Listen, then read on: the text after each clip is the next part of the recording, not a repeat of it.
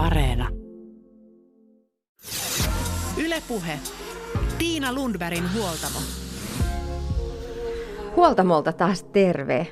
Tänään perehdytään sisäiseen puheeseen ja omaan kehosuhteeseen. Millainen on sinun sisäinen äänesi? Millä sävyllä puhut itsellesi ja itsestäsi? Sisäinen puhe auttaa esimerkiksi säätelemään omaa käytöstä, motivoimaan, arvioimaan toimintaa ja lisäämään itsetietoisuutta. Sisäinen ääni kuuluu mielessä samanlaisena kuin oma puheääni, vaikka sisäinen keskustelu itsessään ei tuota ääntä. Minkälainen on sinun sisäinen kertojan äänesi milloinkin? Vastaus saattaa kertoa sen, minkä sävyistä elämää elät. Ja toinen tärkeä kysymys. Oletko tietoinen siitä, että omaa sisäistä ääntä on mahdollista muuttaa? Työyhteisövalmentajat Sanna Felt ja Sanna Salovuori ovat kirjoittaneet aiheesta kirjan ja he painottavat, että argumentoi itsesi kanssa. Äläkä usko kaikkia ajatuksiasi. Psykologi Katariina Meskanen puolestaan vinkkaa aikuisia vanhempia pohtimaan omaa kehosuhdettaan ja omaa sisäistä puhettaan, sillä sitä pohtimalla voi myös auttaa omaa nuorta tai omaa lasta muodostamaan positiivisen kehosuhteen. Aloitetaan sisäisellä puheella. Sannat, Felt ja Salovuori ovat kirjoittaneet Pirjosta ja Tyynestä, kahdesta sisäisestä äänestämme, joista toinen, Pirjo, yrittää puskea läpi harmaan kiven omia voimia ja kritiikkiä säästämättä. Tyyne taas yrittää lempeästi pistää kampoihin. Molempia tarvitaan, mutta Pirjoa ei kannata päästää niskan päälle. Varmasti kaikki tunnistamme tämän sisäisen kriitikkomme, joka haukkuu ja mollaa eikä usko kykyihisi. Sanna Felt ja Sanna Salovuori avaavat nyt Pirjon ja Tyynen sielun maisemaa ja puhumme erityisesti omasta kehosuhteesta. Maailma paranee puhumalla. Miksi nimenomaan naiset lyttäävät itseään? Joo, toi on hyvä kysymys. Kyllä se niin on, että kyllä miehetkin sen taidon osaavat. Sanotaanko, että meillä naisilla se ehkä jää vähän useammin pidemmäksi aikaa päälle. Ja me ollaan tätä mietitty paljon ja, ja nyt kun tosiaan kirjoitettiin tästä sisäisestä puheesta kirja Kaiman kanssa, niin, niin meiltä on moni ihminen kysynyt, että miksi tämä on just naisten asia. Ja Ihan samalla tavalla me ollaan kuultu myös miehiltä sitä, että, että, tota, että erilaisissa tilanteissa, vastoinkäymisissä tai yllättävissä tilanteissa, niin näillä miehilläkin nousee sellainen pieni kriitikko sieltä sisältä ja kysyy, no miksi sä nyt noin teit? Mutta tota, heillä aika paljon nopeammin sieltä tulee myös, että no ei se nyt haittaa, ihan hyvin se meni. Ja, ja sitten me ollaan vähän yritetty tätä asiaa tutkia, vaikka ei olleka tieteilijöitä, mutta sen verran ollaan ymmärretty, että ilmeisesti testosteroni suojaa miehiä semmoiselta pitkälliseltä, liialliselta itsekritiikiltä. Eli semmoinen itsevarmuus, joka heillä on luonnostaan testosteronin kautta, niin se estää sitä, että se sisäinen kritiikki jäisi pitkäksi aikaa päälle. Ja se ei välttämättä liity siihen, että oletko mies vai nainen, vaan ylipäänsä myös kenellä tahansa, kenellä on testosteroni ehkä kehossa enemmän, naisillakin voi joillain olla. Niin tämä on ihan yksilöllinen asia, että jotkut ihmiset pääsee nopeammin yli siitä omasta sisäisestä kriittisestä puheestaan. Mutta tota, jotenkin tässä on taustalla myös sellainen asia, että me naiset odotetaan itseltämme niin monelta elämän eri osa-alueelta niin täydellistä ja hyvää suoritusta, että se kriitikko sieltä nousee aika usein ja on sellainen pieni keskeneräisyyden ja tyytymättömyyden tunne vähän niin kuin jokaisella elämän osa-alueella, joka johtaa siihen, että ei oikein ole ikinä tyytyväinen mihinkään. Otetaan aika paljon vastuuta, haalitaan itsellemme naisina. Hmm. Mutta on mielenkiintoinen tämä testosteroni, testosteronin tuotanto, koska esimerkiksi naisillahan sitten vaihdevuosien myötä nämä hormonitasot vähän muuttuu kropassa ja testosteronia ilmeisesti tulee vähän vähän sit naisillakin erittyy sitten vaihdevuosien jälkeen enemmän. Et johtuukohan se sitten siitä, että siinä vaiheessa myös se itsekriittisyys vähän, vähän helpottuu. Aika monet ovat kertoneet, että sit siinä, siinä vaiheessa pystyy naisena niin kuin se, että täältä tulen ja tällaisena kuin olen. Tuo on hirveän hyvä pointti ja, ja tähän meillä ei varmaan ole mitään tieteellistä näyttöä tai muuta taustalle, mutta oma tuntemus on juuri tämä, että et, et meidän itse kunkin itsevarmuus niin miehillä kuin naisilla lisääntyy iän myötä. Ja, ja rau, semmoinen tietynlainen rauhallisuus ja, ja luottamus itseen ja muihin. Niin se voi olla. Olisipa mielenkiintoista tietää, että et, et onko se sitten just tämä testosteroni asia, joka siellä sit hormonaalisesti tavallaan nostaa sitä päätään.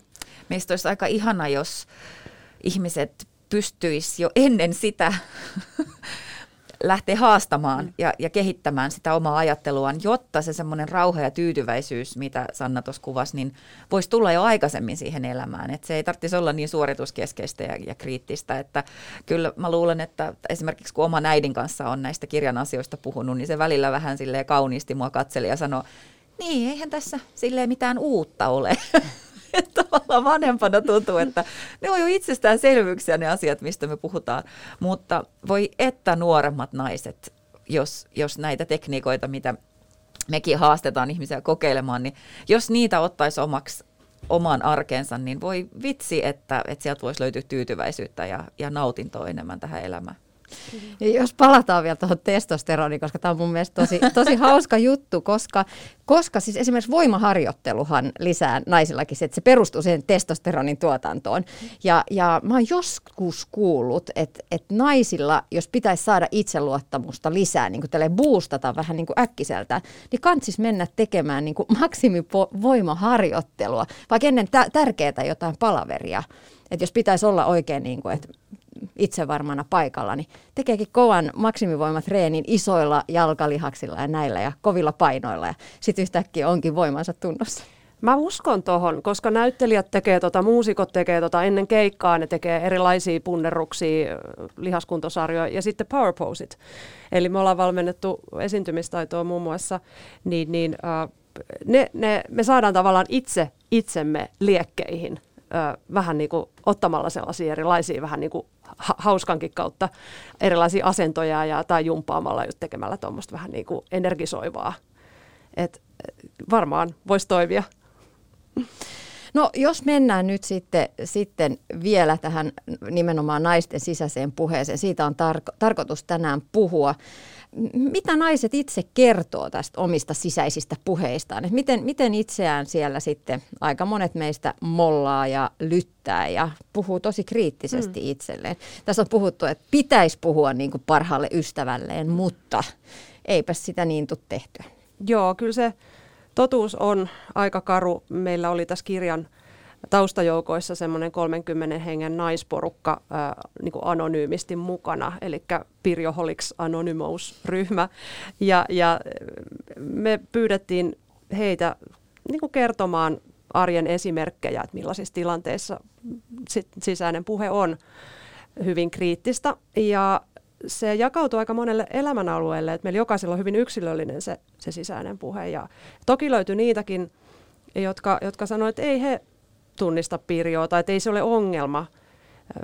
Ja, ja, mutta enemmän oli toki niitä, jotka, jotka sitten niinku huomasivat, että et, et kodinhoitoon tai, tai harrastuksiin tai perheeseen, parisuhteeseen, lastenhoitoon, jopa ystävyyssuhteisiin, niin, niin liittyy yllättävän paljon sitä sisäistä puhetta. Et, et sitä, sitä on ihan laidasta laitaa ja jokaisella on varmasti ne omat ja tärkeintä ehkä onkin juuri se oman ää, sisäisen puheensa tunnistaminen, tiedostaminen, että, että siellä tapahtuu sitä ja, ja ää, toisaalta vähän kyseenalaistaminen, että onko se välttämättä se ainoa totuus. Niin, te olette nyt Sanna Salovuori ja Sanna Felt kirjoittaneet kirjan Pirjo ja Tyyne, kesytä sisäiset äänesi. Keitä ovat Pirjo ja Tyyne? Pirjo on meidän äm, nimeämä sisäinen kriitikko, eli se henkilö, joka tulee kertomaan meille jälkikäteen tai tilanteen ollessa päällä, kuinka paljon paremmin sen olisi voinut tehdä tai minkälaisia virheitä siinä tuli, tai mitä erityisesti nyt kannattaisi ruveta murehtimaan ja miettimään mieluiten keskellä yötä, että tota, et, et missä siinä tilanteessa olisi ollut petrattavaa. Joo, no se on se Pirjo pahimmillaan, että, että oikeasti Pirjon tehtävä on antaa meille – boostia ja, ja sellaista pontta tässä elämässä siihen, että me saataisiin positiivisia, hyviä asioita aikaiseksi ja, ja kehityttäisiin. Mutta se jotenkin se suorittaminen, joka meidän naisten arkea leimaa, niin, niin Piri on siellä aika paljon takana ja ruoskimassa eteenpäin ja se saattaa jäädä välillä vähän päälle. Ja sen takia me tarvitaan tyyneä, jos sä haluat kertoa vaikka tyynestä. Joo, tyyne on sitten taas semmoinen kaveri tai he, hahmo meissä, että, että hän on toisaalta semmoisen niin rauhan ja rakkauden ja, ja levon ja hyvinvoinnin lähettiläs, mut, e, e, eli tavallaan niin kuin, hänen äänensä pääsee esiin silloin, kun me maltetaan rauhoittua ja kuunnella sitä. Mutta sitten toisaalta Tyyne on myös vähän semmoinen kapinahenkinen tyyppi. Eli, eli silloin kun Pirjon rajoitukset ja, ja säännöt alkaa riittävästi tympäsemään, niin, niin Tyyne saattaa nostaa päätään vähän ilkikurisenakin ja pistää kampoihin ja, ja vähän just sanoa, että ei niitä luistimia kannata kotiin tuoda, vaan jätä ne sinne koululle esimerkiksi. tota, vanhempana saattaa huomata neuvovansa lastaan. Eli tota, Tyyne on meissä kaikissa myöskin niin kuin löytyy jokaiselta, mutta mut kaikki ei ole välttämättä koskaan löyt, niin kuin kohdanneet häntä. Ja, tai, tai sitten äh, hän on saattanut jäädä tämän niin kuin arkirumpan jalkoihin. No jos puhutaan vielä, ja puhutaankin tästä itsensä solvaamisesta, niin onko se siis sitä, että rima asetaan tosi korkealle ja kaikesta pitäisi selvitä mestarillisesti, vai sitä, että sitten vähän niin kuin apaattisena haukkuu itseään, ei tästä mitään taas tullut? No se on oikeastaan molempia ja, ja se näkyy niin kuin monen tyyppisissä tilanteissa. Ihan lähtien siitä, että jos kuvitellaan vaikka, että ihminen istuu töissä vaikka palaverissa ja katsoo, kun oma työkaveri kertoo jostain projektista, niin siinä saattaa jopa nousta pieni sellainen kateus, että voi että kun toi osaa kertoa tästä niin hyvin, että miksi mä en osaa. Eli siinä voi tulla semmoinen pieni apatia, sellainen, minkä sä kuvasit äsken, että joo, että voi ei, että ei musta ole mihinkään ja taas toi teki tämän niin hienosti ja voi mua ja, ja tuleeko musta ikinä niin kuin mitään ja kannattaisikohan mun edes olla täällä töissä. Ja semmoinen tavalla, että sä alat niin kuin syyllistää ja vähättelee itseäsi. Tai sitten toisaalta se sisäinen puhe siinä kohtaa voi olla, että no mitä hittoa toikin niin kuin luulee tuossa osaavansa ja toihan oli mun idea ja, ja siinä voi tulla sellainen niin kuin, ikään sisäinen puolustava puhe, mikä itse asiassa ei kuitenkaan ole sille työyhteisölle hyväksi. Ja jos ei tätä omaa tyyliään, se saattaa olla samassa palaverissa vaikka molemmat.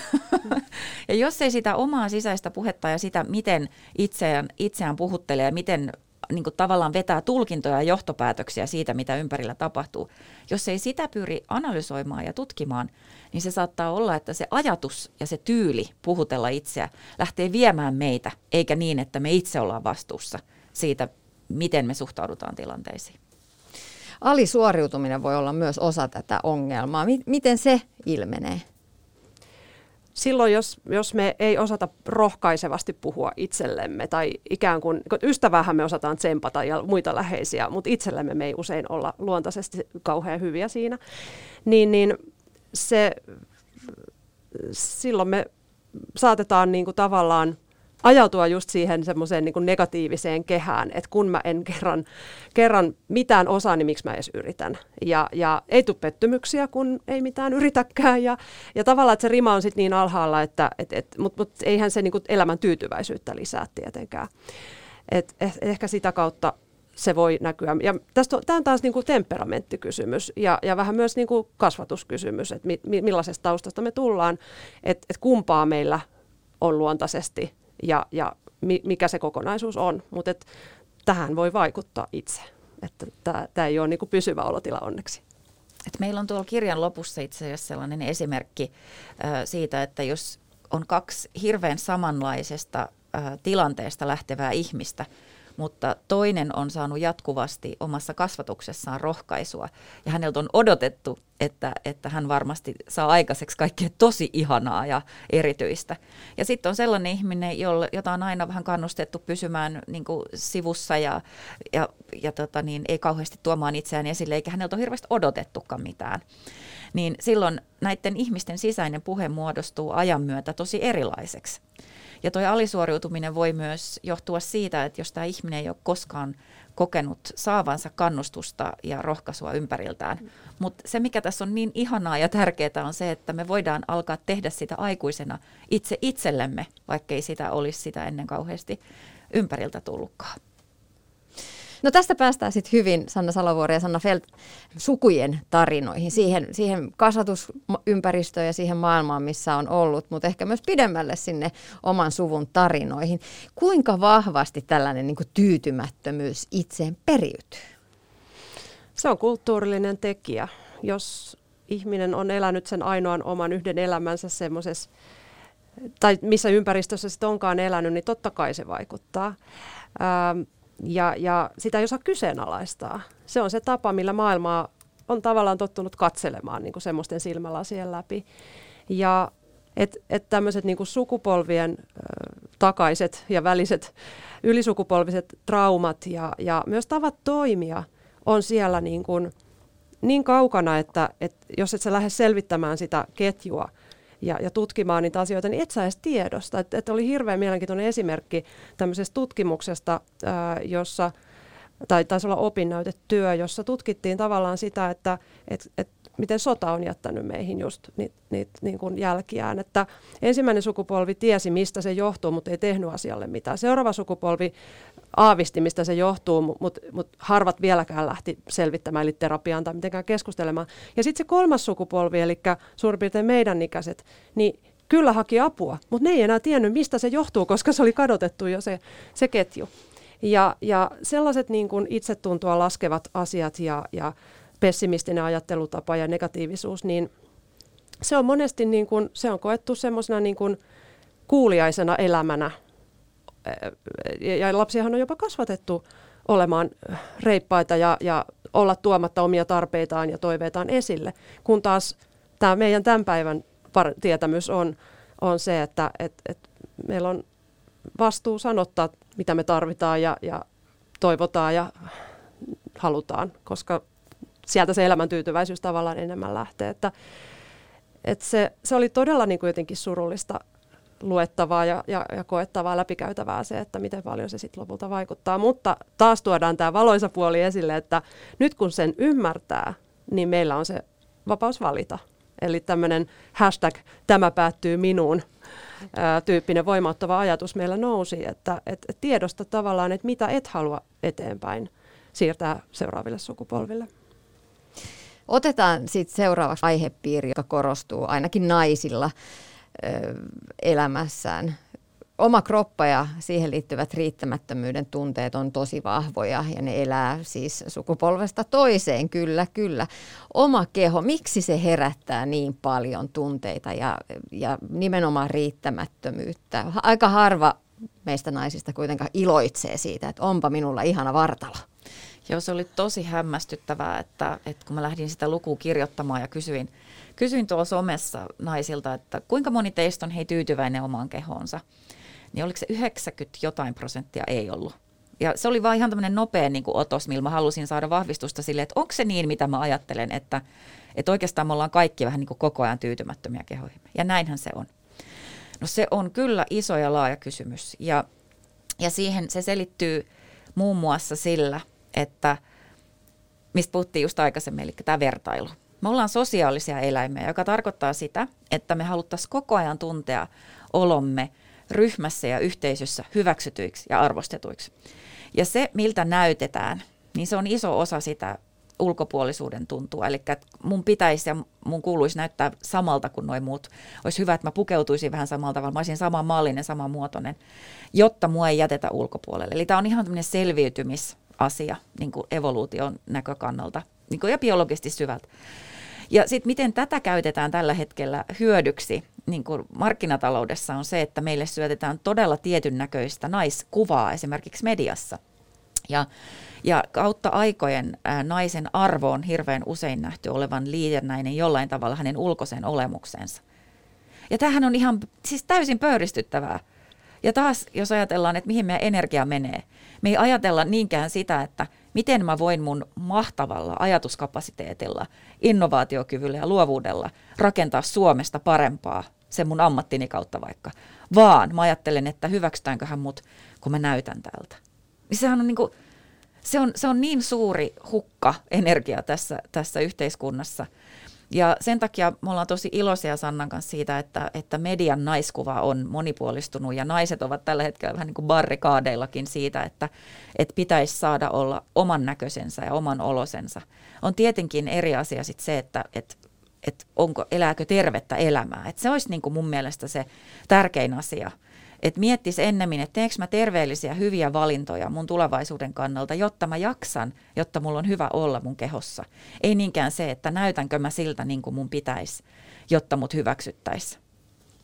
Mutta aika fakta on se, että me naiset, varsinkin me naiset, nykyään myös monet miehet löytää kehostaan miljoona virhettä. Et onko se sit, sen pystyy palotella silleen, että on liian paksut pohkeet ja reidet vähän liian paksut ja lantio liian kapea ja vyötärö liian leveä ja rinnat liian pienet ja hartiatkin ihan lysyssä. Et tälle naiset pystyy loistavasti palottelemaan itsensä ja sitten ehkä sieltä löytyy sitten se, että otsa on ihan kiva se yksi hyväkin asia. Va, ehkä iän myötä myös niin tulee arvo, armollisemmaksi itselleen, että ei ihan jokainen makkara vatsassa häiritse.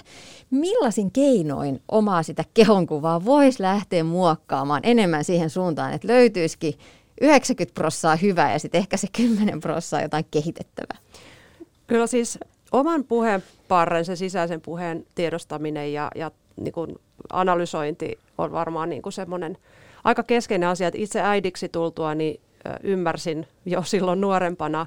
Olin ollut kehokriittinen itseäni kohtaan aikaisemmin, mutta mut silloin oli jo, eli mun tytär on nyt 17, niin oli jo tota, niin kuin ymmärrystä siitä, että, että se miten äiti itse puhuu omasta kehostaan, vaikuttaa tietenkin jälkikasvuun. Ja, ja tietynlainen semmoinen pois virheiden etsimisestä ja, ja mieluummin sitä positiivista. Silloin ei vielä puhuttu body positiivista. Mä olen kauhean iloinen, että siitä on ruvettu myöhemmin puhumaan. Että tavallaan, että, että oppii arvostamaan eri kohtia itsessään. Ja, ja tulee tietoiseksi myös siitä, että, että mikä on se itselle tai mitkä on ne sellaiset, että, että, että on niin oppinut oikein inhoamaan. Mulla se on vatsa. Mulla on aina ollut mun mielestä pömppävatsa. Ei ole mitään väliä paljon mä oon painanut, vain raskaana ollessa mä oon ollut tyytyväinen. Ja muuten mä oon aina vihannut sitä, että miten paljon mä oon käyttänyt energiaa hukkaan niin sen vihaamiseen ja pohtimiseen ja murehtimiseen, että miltä mä nyt näytän. Tämän. Ja, ja loppujen lopuksi niin nyt kun mä oon tehnyt itseni kanssa paljon töitä sen asian hyväksymiseksi, niin, niin, eh, niin se, me voidaan niin kuin, ja, ja tässä on pakko myös sanoa, että, että se, että oma puoliso sanoo, että, että mä rakastan sun vatsaa, se on ihana. Ai että, se heti muuttaa niin kuin tosi paljon. Eli tätä me voidaan antaa toisillemme ja varsinkin jälkikasvulle ja rakkaillemme, niin kuin, niin kuin tätä positiivista palautetta eri, eri kehonohista. Mutta että itse, itse pystyy tosi paljon vaikuttamaan siihen, että, että miten, al, miten suhtautuu just tavallaan tämän, että olen terve, olen elinvoimainen – mun keho on upea, koska se toimii tämän ikäisenä näin hyvin. Et ei sitä tule ajatelleeksi välttämättä. Ja tuossa voi jopa käyttää sellaista tekniikkaa, että kun menee vaikka illalla nukkumaan, niin, tota, niin käy vähän kehoaan läpi ja kiittää sitä kehon eri osia siitä päivästä. Ja se on vähän sellaista, niin kuin, että no joo, kiitos varpaat kun alukset. Kiitos varpaat, varpaat kun piditte mut pystyssä. Ja sitten sieltä rupeaa kun tulee se, että joo, pitäisi ne kynnetkin leikata. Ja onneksi kukaan nyt ei näe, että on vähän ja kantapohjat, jalka, jalkapohjatkin vähän kovat, kovettumia ja muuta, mutta tavallaan ohjaa sitä omaa tietois, tietoisesti sitä omaa puhetta siihen suuntaan, että etsii niitä asioita, mitä arvostaa siinä kehossa, kehon kohdassa. Miten se on palvellut sua tänä päivänä? Ja kun tällaista tekee tarpeeksi paljon, niin siellä rupeaa tulee jopa vähän semmoinen niin kuin välillä, että vitsi, että et vitsi mun keho tekee paljon juttuja ja ihania asioita ja, ja mä oon ollut toimintakykyinen tänään. Eli vaikka ei lähtisi edes siitä, että rakasta pohjettasi, vaan, vaan ennemmin siitä, että kiitä sitä, että se on siinä, vaikka se, se on vähän pyöreä, mutta, mutta, mutta kiitos, että kuitenkin oot siinä ja toimit. Et, et edes siitä toimintakyvystä, kun lähtee liikkeelle. Ja olet vahva. Kyllä. Tähän on pakko vielä jatkaa, että, että semmoinen termi mua ilahdutti aikanaan kuin päivän kunto. Se tulee urheilumaailmasta ja et ole armollinen itsellesi ja, ja hyväksy se, että, että tänään se riittää, mikä, riitt, mikä, mikä tilanne on. Et, et mä ohjasin ryhmäliikuntaa vielä kaksi vuotta sitten, eli 45-vuotiaaksi, ja, ja tota, mä jouduin tavallaan ottamaan vastaan näitä Pirjon ajatuksia aika paljonkin, että et, et mihin, enää, mihin pystyy ja mistä on pakko luopua. Ja se luopuminen ei ole aina helppoa. Mutta se päivän kunto on mun mielestä ihana ajatus, että jotenkin että kuulostelee sitä, että mihin musta tänään on. Ja, ja sitten hyväksyy sen. Ja tämä on tänään just se mun paras. Häpeä on yksi tunne, joka on tosi vahva monella tässä kehosuhteessa. Häpeä siitä, miltä näyttää muiden silmissä. Mitä te ajattelette tästä kehohäpeästä? Onko sille jotain tehtävissä? Joo, ihan, ihan noita samoja tekniikoita. Ja, ja tota, mä kirjoitin sinne kirjaan yhden harjoituksen tähän liittyen ja, ja pistin sitten sekä Kaiman että, että tota, yhden meidän, meitä auttaneen esilukijan tekemään sen harjoituksen. Ja siinä nimenomaan lähdettiin nyt sitten tätä kohti. Eli mietittiin, että mikä se on ehkä joku yksi tai joku tietty kohta kehossa, mikä oikeasti tuntee – josta tuntee itse sellaista niin kuin vähän noloutta tai häpeää. Ja, ja siinäkin voi pysähtyä sen aiheen äärelle ja käydä itsensä kanssa semmoista dialogia siitä ja, ja tunnustella, että mistä se häpeä on syntynyt, milloin se on ehkä noussut, minkälaisia asioita siihen liittyy, estääkö se tällä hetkellä jollain tavalla elämää, toimintaa, haluaisiko siihen itse muutosta. Ja jos sitä kattoisi vähän ulkopuolelta, että se oma paras kaveri, jos sä kertoisit sille tästä asiasta, kun sä et kuitenkaan nyt kehtaa kertoa, mutta jos sä kertoisit, niin mitä sä luulet, että se voisi sanoa, jos se haluaisi sua lohduttaa ja haluaisi saada sulle uudenlaisia näkökulmia siihen kohtaan sun kehoa?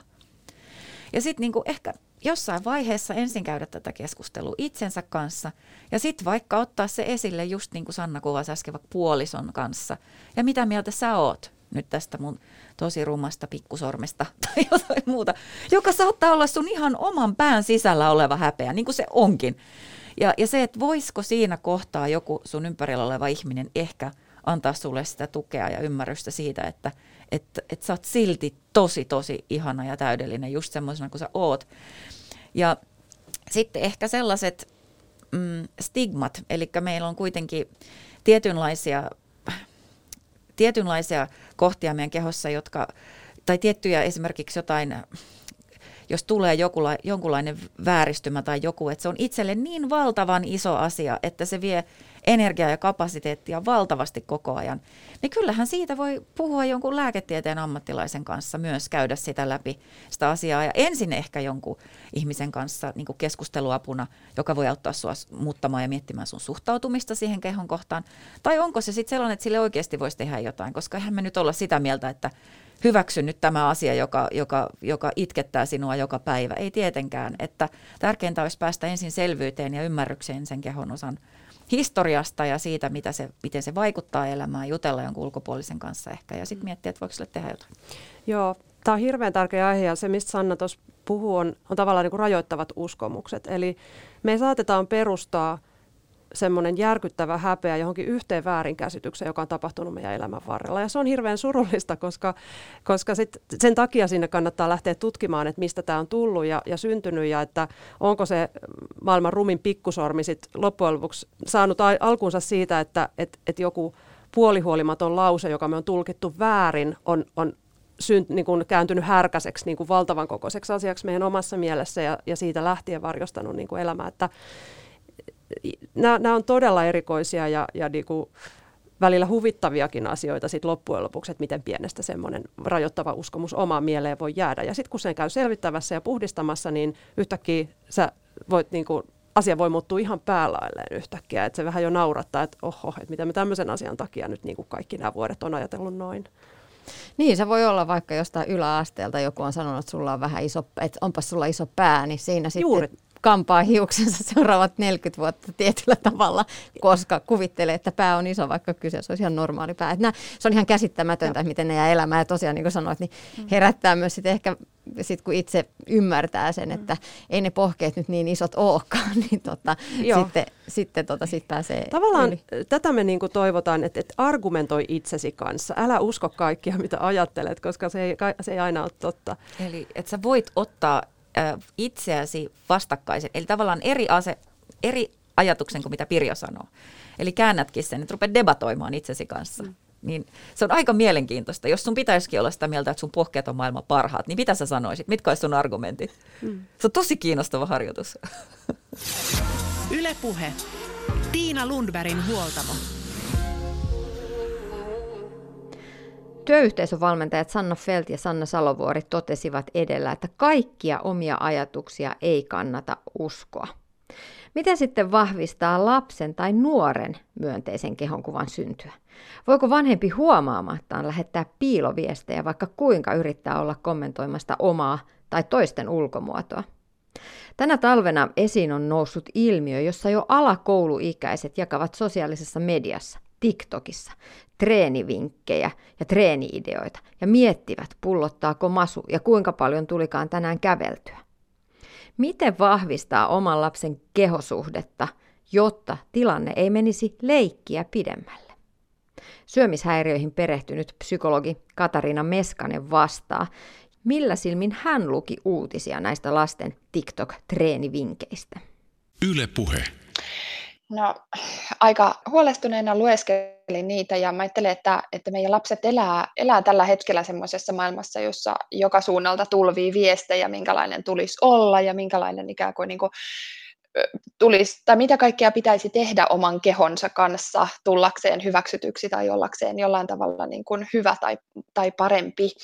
Ja, ja kyllä, kyllä niin kuin nämä sosiaalisen median ilmiöt on kyllä osaltaan mun mielestä huolestuttavia, että lapset, varsinkin pienet lapset, ei ole, heillä ei ole sitä semmoista niin puskuria millä he voi sitä suodattaa sitä informaatiota, että he on monesti aika lailla niin kuin sillä tavalla suojattomia, aseettomia sitä, sitä vastaan, että se viestintä, mikä siellä somen, somen puolella tulee, niin kyllä osuu ja uppoaa nopeasti lapsiin ja varsinkin pieniin, pieniin lapsiin. Ja, ja sitten toisaalta mä ajattelen, että ehkä nämä niin kuin TikTok-videot, niin kyllähän se on samaan aikaan niin kuin jollain tasolla aika ymmärrettävääkin, että, että kyllähän kyllähän meidän lapset elää semmoisessa ympäristössä, että missä joka, joka suunnalta meidän aikuisten maailmassa siis sata erilaisia treenivinkkejä, laihduttamista ja ruokavalio-ohjetta ynnä muuta, että, että lapsethan monesti toisintaa sitä aikuisten todellisuutta omalla tavallaan, niin, niin kyllä nämä TikTok, TikTok-videot mun mielestä aika, aika hyvin he kuvast, tai niin kuin ne kuvastavat sitä meidän aikuisten maailmaa myös. Niin ja siis TikTokissahan myös monet tällaiset niin kuin alle 10-vuotiaat lapset seuraa vaikka 18-vuotiaita ää, TikTok-julkkiksia ja sitten sieltä niin kuin valuu sinne lasten maailmaan se sellainen kulttuuri.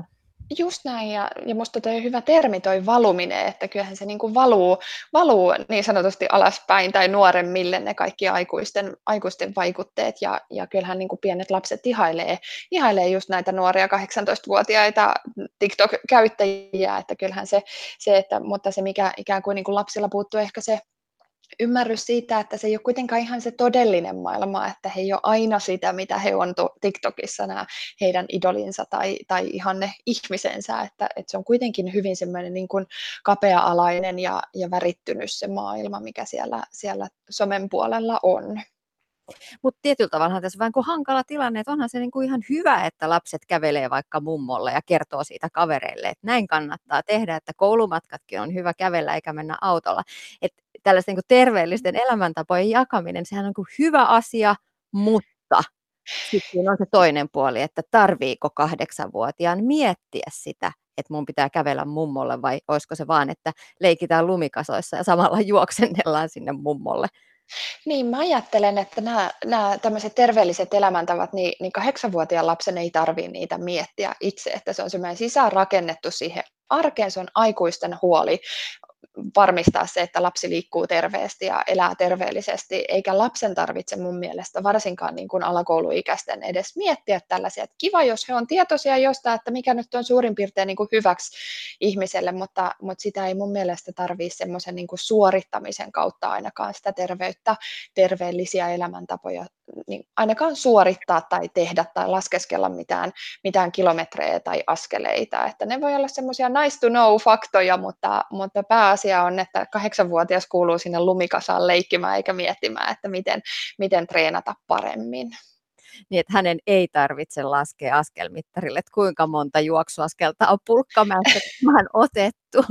Mutta mut mä kyllä mä jäin myös miettimään, että kertooko tämä ilmiö nimenomaan, että nyt nousee TikTok-treenivideo-ilmiö ja lasten keskuudessakin tämmöinen vähän suorittava tapa, tapa liikkua, niin myös tästä ajasta, tästä maailmanlaajuisesta ihmiskokeesta, missä me nyt eletään koronan ja erilaisten rajoitusten keskellä.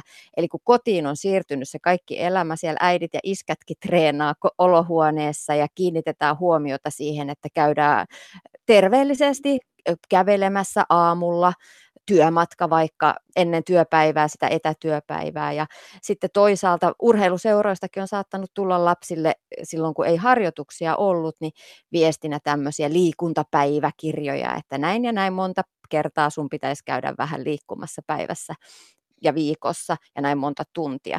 Et tietyllä tavalla niin kun tämä koko tilanne on vienyt me lapset myös siihen suuntaan, että he on tullut tietoisemmiksi siitä liikkumisesta ja sen treenaamisesta ja näistä terveistä elämäntavoista. Ihan, ihan varmasti. Ja kyllähän se näkyy meidän arkihan muuttunut ihan valtavan paljon. Että nykyisin niin vanhemmat ei mene työpäivän jälkeen erikseen jonnekin treenaamaan, vaan ne treenaa siellä kotona. Ja, ja tätä, mä ehkä sillä tavalla vaan niin kuin suhtaudun pikkasen skeptisesti tähän, varsinkin kun lapset on siinä mukana, että jos siihen jollain tasolla liittyy jotain semmoista mittaamista tai laskemista, niin on iso riski sille, että se menee metsään. Että, että kyllä, kyllä se niin kuin liikkuminen ja liikunta pitää tulla semmoisen niin liikkumisen ilon kautta, ja sen täytyy, niin kuin mä sanoinkin tuossa, että, että olla suoraan sisäänrakennettu sinne arkeen, että se ei ole semmoinen erillinen suorite. Ja totta kai varmasti niin kuin hyvä idea taustalla tämmöisillä kaikilla liikuntapäiväkirjoilla ja, ja muilla, että että hyvä ajatus siellä, siellä varmastikin kannustaa ja, ja ikään kuin, niin kuin huomaamaan niitä pieniä liikkumisen hetkiä, hetkiä siinä omassa arjessa, mutta, mutta samaan aikaan, että sitten kun niitä ruvetaan ikään kuin mittaamaan ja arvioimaan, niin, niin on, on kyllä riski siihen, että se menee semmoiseksi suorittamiseksi. Tänään puhutaan huoltamolla kehosuhteesta ja sit omasta kehon kuvasta. Mitä sitten lasten kehonkuvan rakentumista voisi vanhempana tukea? Jos me aloitetaan ihan sieltä vauvamaailmasta, että mitä vanhempi voi siinä vaiheessa tehdä, kun kotona on pieni vauva, että hänestä kasvaisi sitten ihminen, joka tykkää omasta kropastaan?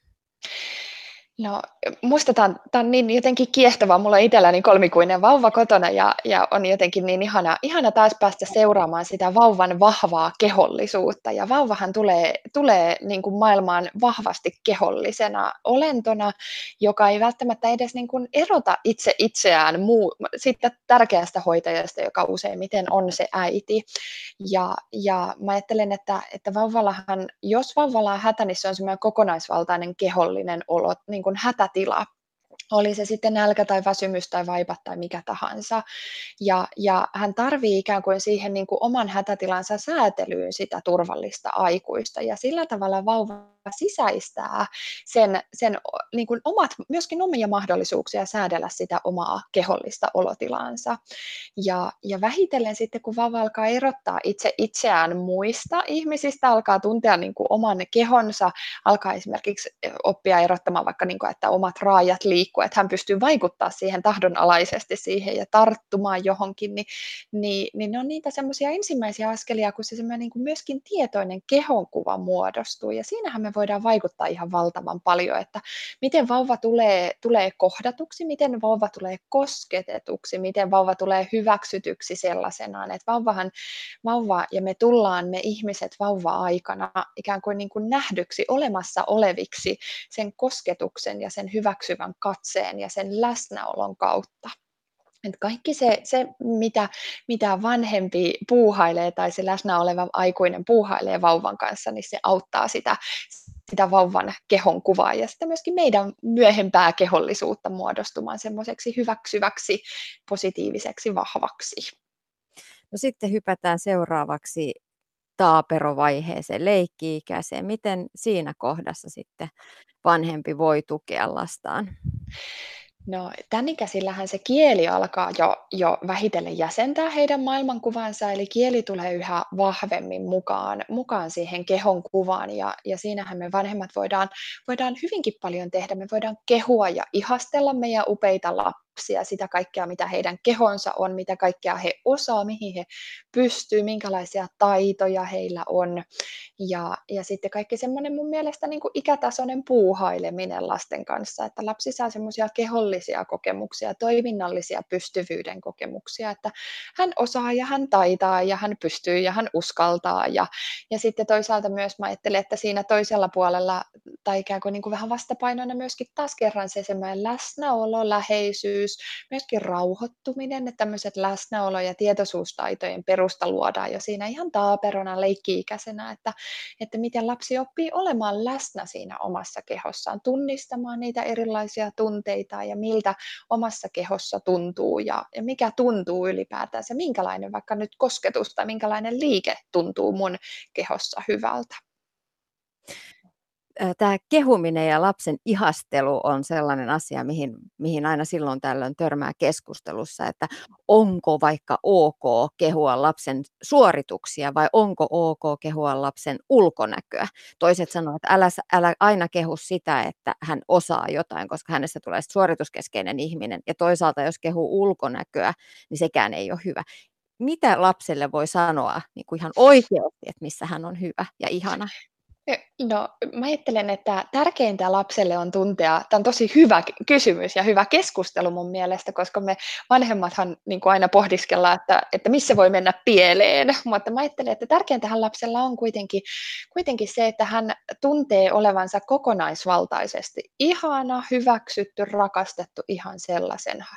Mä ajattelen, että ne kehut on tärkeitä, että pääasia niistä kehuista tulee ihan vaan siitä, että hän on olemassa ja että hän on siinä meidän elämään sulostuttamassa tämä meidän ihana lapsi. Että hän ei tarvitse niin kuin ikään kuin ansaita niitä kehuja millään tavalla olemalla jotain, näyttämällä jotain, tekemällä jotain, osaamalla jotain. Mutta sitten ihan yhtä lailla saa kehua mun mielestä taidoista, saa kehua myöskin ulkonäöllisistä asioista ja ominaisuuksista, mutta kunhan se kehumisen pääpaino ei ole niissä. Eli onhan se lapselle, jos mä nyt peilaan tähän kehonkuvaan, niin onhan se toki lapselle vähän outoa, että jos hän ei koskaan kuule vanhemmiltaan yhtään mitään omasta ulkonäöstään tai ulkoisista ominaisuuksistaan.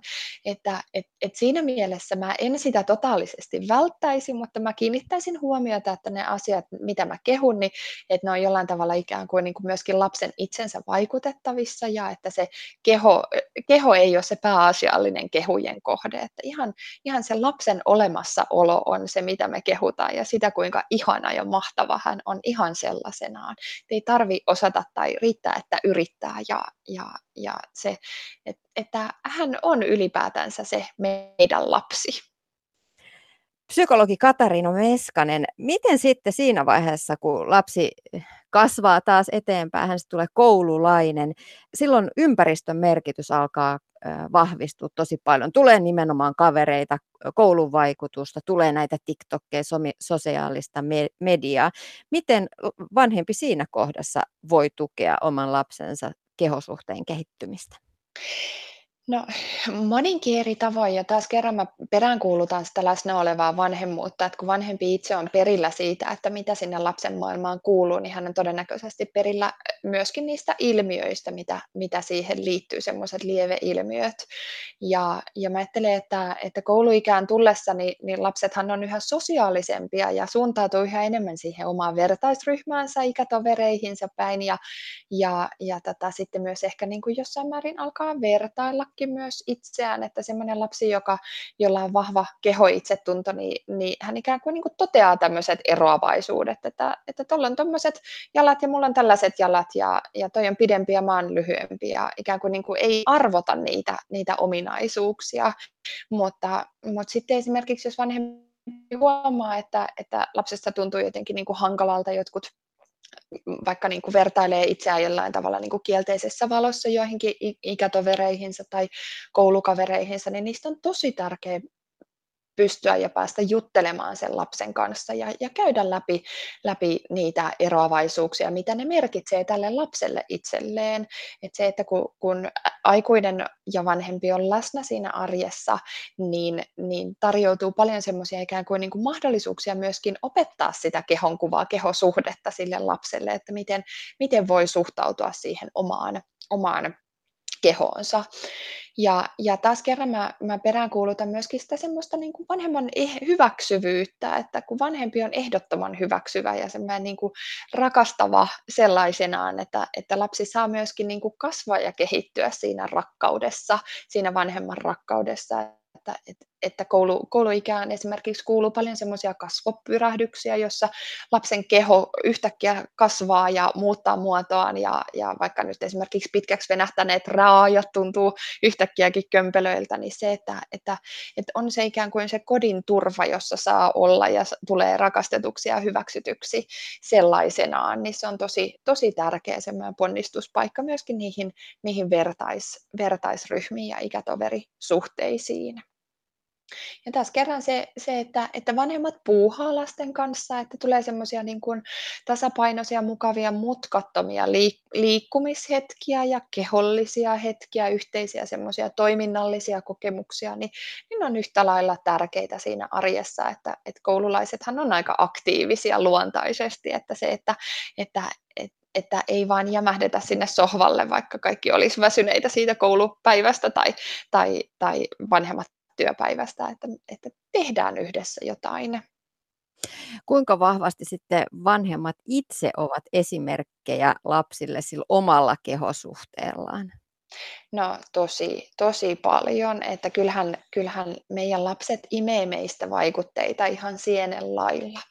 Ja, ja se, se ikään kuin, niin kuin että mehän ollaan ihan avainasemassa siinä, että miten, miten lapsi voi, voi oppia arvostamaan sitä omaa kehoaan, että jos ei me arvosteta sitä meidän omaa kehoa, niin miten me voitaisiin olettaakaan, että se meidän lapsi saisi mallin, mallin semmoiseen arvostavaan kehosuhteeseen, että, että, se, että, että se tapa, millä me suhtaudutaan siihen omaan kehomme, niin, niin eihän se voi olla välittymättä ja tarttumatta siihen, siihen lapseen.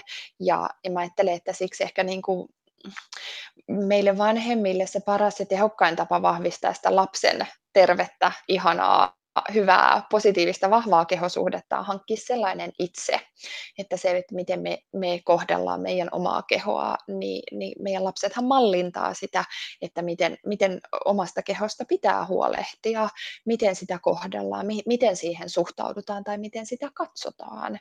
Et me aina, en, aina ajatellaan, että me voidaan jotain opettaa meidän lapsille, mutta jos meillä ei ole sitä, mitä me halutaan opettaa itsellämme, niin, niin se on aika semmoista niin kuin, se on aika pintapuolista se, mitä me pystytään opettamaan vaan sanoin, jos emme tehdä, tehdä ja toimita sillä tavoin itse.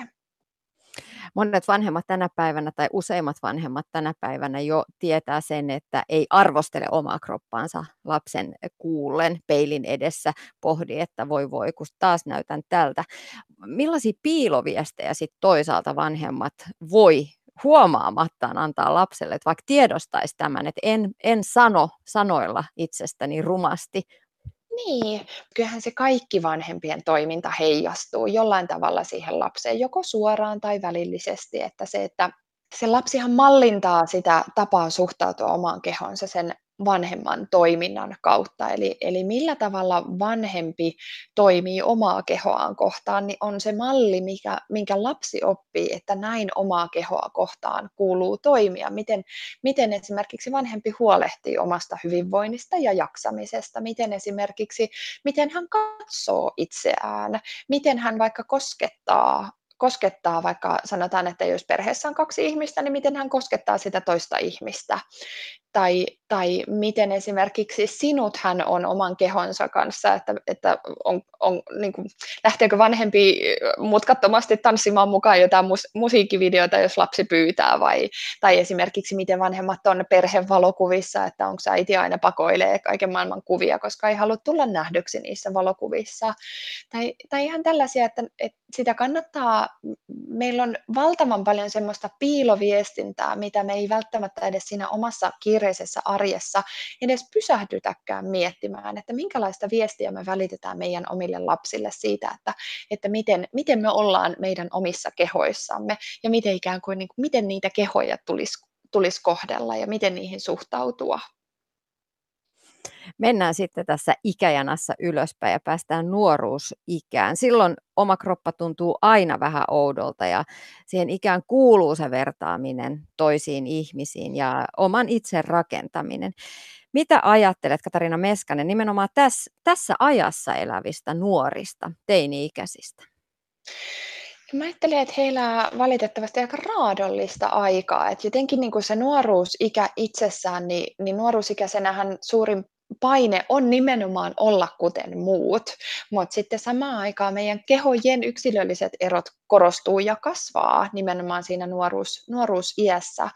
Ja, ja sitten jotenkin kun peilaa sitä, sitä siinä on jo niin kuin se, se paradoksi, että haluaa olla kuten muut, mutta näyttää erilaiselta ehkä todennäköisesti. Ja sitten tämä aika, missä me eletään, että tämähän on niin kuin visuaalisia viestejä tulvillaan. Mehän eletään vahvasti visuaalisessa maailmassa ja, ja jotenkin niin kuin nuoret viettää paljon aikaa myöskin sosiaalisessa mediassa. Mä, mä näen kuitenkin sosiaalisen median aika lailla yksiulotteisena ja se on monesti semmoinen, mä puhun mun nuoru, nuoruusikäisten asiakkaiden kanssa monesti semmoisesta niin shiny happy people illuusiosta, että siellä on aina kaikki hyvin siellä somessa ja aina näytetään parhaimmalta ja ikään kuin peilataan itseä siinä parhaimmassa mahdollisessa valossa, niin, niin se ei, ole, ei, ei se ole helppoa verrata itseään niihin, kun nuoret luontaisesti siihen ikävaiheeseen kuuluu se semmoinen peilaaminen muihin, niin sitten jos se peilipinta on se somen tarjoama illuusio, niin se on aika hankala, hankala lähtökohta semmoiselle niin kuin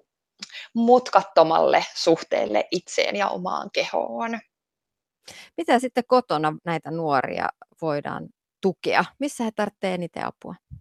No mä ajattelen, että nuoret on, nuorethan suuntautuu vahvasti niihin omiin, omiin kaverisuhteisiinsa, mutta samaan aikaan he on kuitenkin vielä aika lailla tarvitsevia, että kyllähän, kyllähän he tarvii vanhemmalta sitä hyväksyvyyttä ja sitä, sitä niin kuin ylipäätänsä, että tulla hyväksytyksi, tulla nähdyksi ja tulla kuulluksi sellaisenaan, että vaikka se heidän viestintä ei vielä ehkä ihan olekaan niin, niin semmoista sofistikoitunutta, mutta, mutta heillä on kova tarve edelleen olla, olla niitä vanhempiensa lapsia siellä kotosalla. Ja mä ajattelen, että on tosi tärkeää, että vanhemmat edelleenkin tarjoaa sitä omaa aikaansa, omaa läsnäoloansa, sitä lämpöä ja läheisyyttä ja sitä semmoista ehdotonta rakkautta sille nuorelle. Että vaikka nuori toistuvasti torppaisi, torppaisi niitä vanhemman yrityksiä, niin, niin että on edelleenkin kiinnostunut ja, ja haluaa osoittaa sitä omaa, omaa rakkauttaan sitä nuorta kohtaan. Ja edelleenkin ne kehut, kannustukset, mitä vanhemmat pystyy, pystyy tarjoamaan nuorelle ja, ja mä ajattelen, että myöskin semmoinen niin eräänlainen psyykkisen puskurin kehittäminen nuorelle on, on hyvin tärkeitä, tärkeitä tehtävää, mitä me voidaan me vanhemmat toteuttaa. Eli Eli se, että miten, miten me voidaan opettaa meidän nuoret luovimaan tässä aika vaativassa sosiaalisessa maailmassa, mihin he on koko ajan enemmän ja enemmän suuntautumassa. No tässäkin ohjelmassa meitä monta naista on ollut pohtimassa tätä kehoproblematiikkaa. Aika usein naiset näitä asioita pohtivat ja, ja ehkä syyllistävätkin itseään kaikenlaisista asioista. Kuinka tärkeänä sä näet myös sen, että myös miehet muistaisivat vähän pohtia näitä asioita ja osoittaisivat hyväksyntää oman lapsensa kropalle ja puhuisivat siitä lämpimästi vielä siinäkin vaiheessa, kun ne lapset kasvaa isoiksi? Niin tärkeää, niin tosi tosi tärkeää. Että me, ollaan, me äidit ollaan aika tiedostavia usein, miten me pohdiskellaan ehkä myöskin juontaen juurensa siihen, että meillä on monilla niin kuin, pohdittavaa myöskin siinä omassa kehosuhteessa.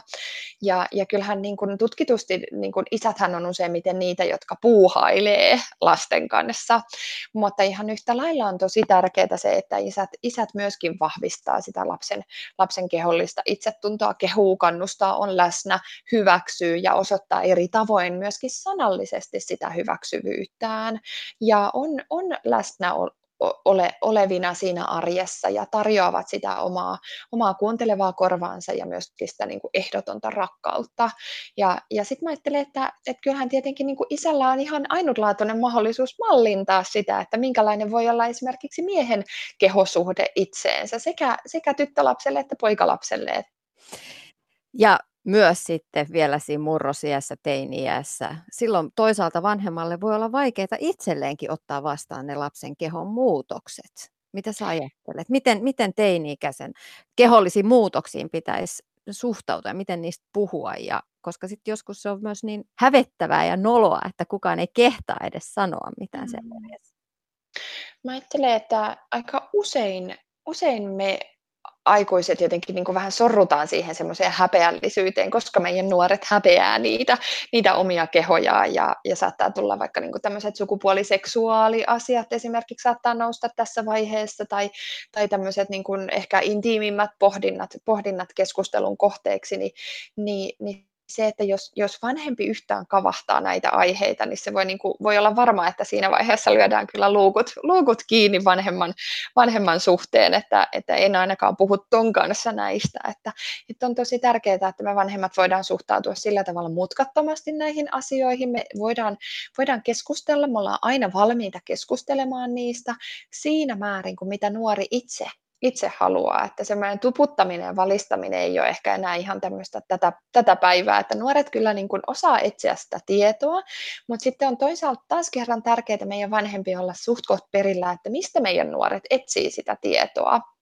siitä, siitä omasta kehostaan, että, että, että me voidaan myöskin sitten tarjota semmoista niin kuin tavallista ja tervettä kehosuhdetta siihen, siihen rinnalle. Ja, ja jotenkin niin kuin se, että, että miten me suhtaudutaan vanhempina niihin nuoren kehon muutoksiin, niin sillä on valtava merkitys, että pystytäänkö me hyväksymään ne ja, ja miten, me, mit, niin kuin miten mutkattomasti me suhtaudutaan siihen, että, että se yhtäkkiä se meidän lapsi onkin semmoinen murkkuikäinen, murkkuikäinen rasavilli tai, tai angstaava teini, että, että miten, miten helppo meidän on olla sen heidän muuttuneen kehonsa kanssa ja muuttuneen toimintansa kanssa. Lopuksi vielä Katarina Meskanen, armollisuus vanhemmalle itselleen.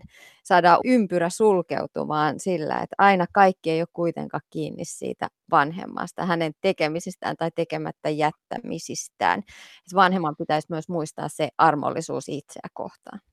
Ehdottomasti ja, ja siinä, siinä niin kuin paras mahdollinen tapa mallintaa it, niin kuin lapselle semmoista armollisuutta itseä kohtaan on vanhemman olla armollinen itse itselleen. Ja, ja mä ajattelen, että me eletään aika vaativassa aikakaudessa, että se, että, että me pystytään myöskin antamaan itsellemme anteeksi, suhtautumaan joustavasti, mutkattomasti itse itseemme, niin me tarjotaan paras mahdollinen perusta kasvu, kasvuperusta myöskin meidän lapselle, että armollisuutta ja itsemyöntätuntoa varmaan meidän, meistä jokainen tarvii, tarvii siinä omassa arjessaan, että, että niin, näissä kaikissa ristipaineissa, niin kyllä sitä armollisuutta kaivataan. Ylepuhe. Tiina Lundbergin huoltamo.